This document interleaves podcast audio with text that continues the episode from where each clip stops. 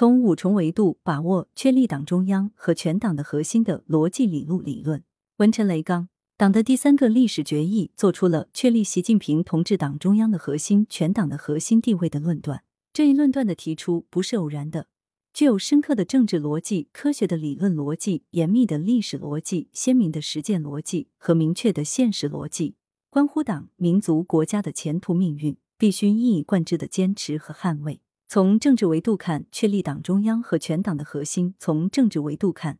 确立党中央和全党的核心是党的十八大以来党的政治建设的必然逻辑，充分体现了党的政治优势和政治自觉。这一论断是中国国情及其政治运行逻辑的必然结果。没有中国共产党这个核心，中国难免陷入一盘散沙局面，无法集中力量办大事和实施重大战略。没有党中央这个核心。数百万党组织、九千五百多万党员就做不到步调一致、统一行动。没有党的领导人这个核心，党内高层则有陷入宗派主义和分裂主义的风险，从而导致权力受制、无所作为。这一论断是新时代以来党的政治建设实践的深刻总结。党的十八大以来，中国共产党将党的政治建设提高到了新的高度，强化党员的政治信仰、政治纪律和政治规矩。致力于把党锻造成为中国特色社会主义事业的坚强领导核心。这一论断为二十大召开营造了氛围，准备了条件，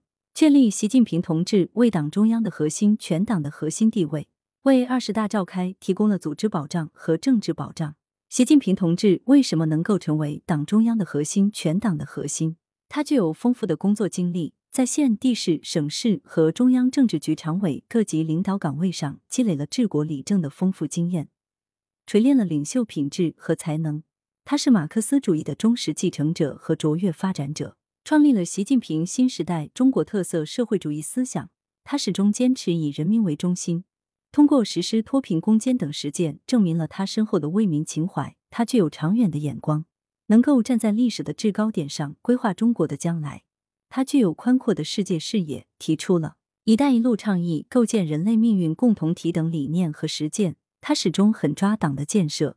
推进全面从严治党。他具有深厚的历史情怀，善于运用历史思维分析和指导工作。确立习近平在全党和党中央的核心地位是正确选择，体现了全党全国人民的意愿。从理论维度看，确立党中央和全党的核心；从理论维度看。确立党中央和全党的核心是马克思主义政党建设的内在属性，充分体现了党的建党原则和理论自觉。权威理论是马克思主义政党学说的重要组成部分。确立党的领袖权威和核心地位是马克思主义政党学说的内在属性。马克思主义唯物史观认为，人民群众是历史的创造者，个人特别是领袖在历史上起着十分重要的作用。习近平总书记多次明确要求。全党把维护党中央权威和集中统一领导作为最高政治原则和根本政治规矩来执行，确立习近平同志党中央的核心、全党的核心地位，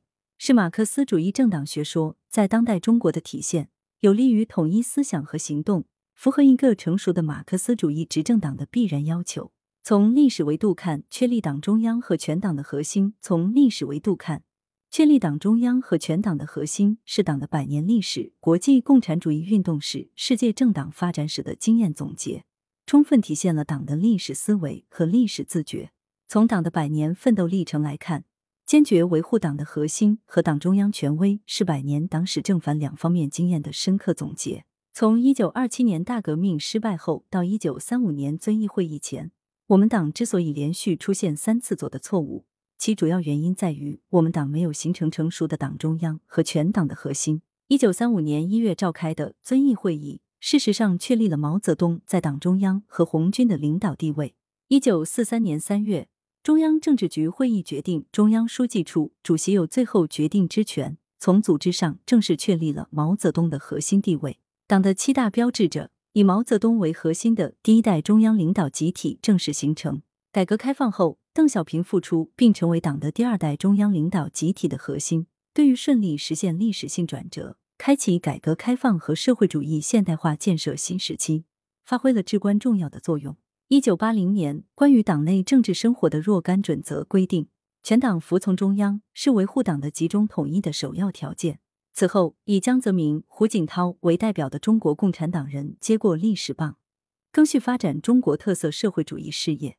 党的十八大后，习近平推动中国特色社会主义事业进入了新时代，经过历史检验、实践考验、斗争历练，成为当之无愧的党的核心。百年党史表明，什么时候全党坚定维护党的核心和党中央权威，党的领导就会加强，党的事业就不断取得胜利；反之，党的领导就会弱化，党的事业就会遭受挫折甚至失败。从实践维度看，确立党中央和全党的核心；从实践维度看，确立党中央和全党的核心，是中国特色社会主义新时代以来伟大实践得出的深刻结论。充分体现了全党党内共识和实践自觉，历史性变革、历史性成就引领全党共识。习近平总书记成为党中央的核心、全党的核心，是在伟大斗争的实践中形成的。党的十八大以来，以习近平同志为核心的党中央，统筹国内国际两个大局，带领党和人民推进了新时代中国特色社会主义事业，从持之以恒纠正四风。到反腐败斗争取得压倒性胜利，从立足新发展阶段贯彻新发展理念，构建新发展格局，推动高质量发展，到全面建设社会主义现代化国家；从全面深化改革、全面依法治国，到推进国家治理体系和治理能力现代化；从“一带一路”倡议构建人类命运共同体，到构建开放型经济新体制；从抗击新冠肺炎疫情，到打赢脱贫攻坚战。从实施创新驱动发展战略到推进城乡区域协调发展等各领域，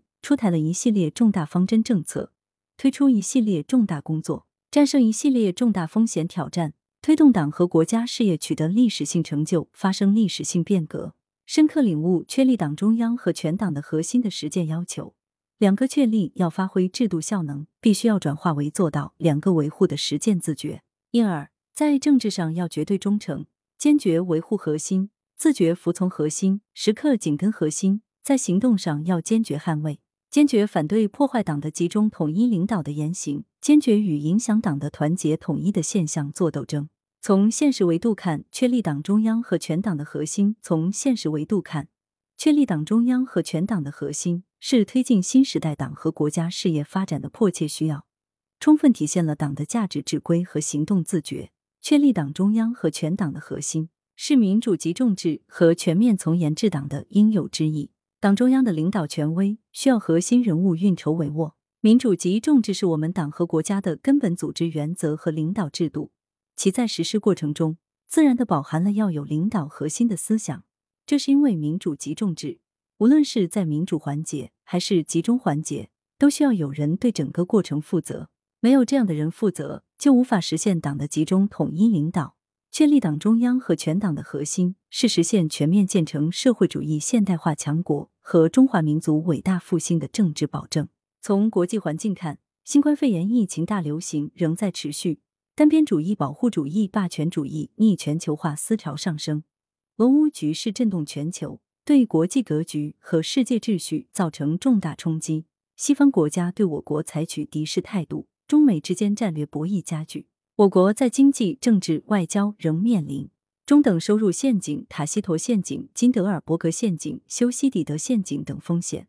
中国走进世界舞台中央的国际环境不容乐观。在国内，我国虽然实现了“十四五”良好开局，但发展不平衡、不协调、不可持续问题仍然存在，地区差距、城乡差距、收入差距较为突出。当前经济发展面临需求收缩、供给冲击、预期转弱三重压力。在这种情况下，实现第二个百年奋斗目标和中华民族伟大复兴，迫切需要一个有能力、有威望的领导核心来掌舵定航；迫切需要一个有战略定力的领路人，以有效应对国内外严峻挑战。确立党中央和全党的核心，是稳步推进国家治理体系和治理能力现代化的关键支撑。当前。我国发展进入新阶段，全面深化改革进入攻坚期和深水区，遇到的困难和矛盾前所未有，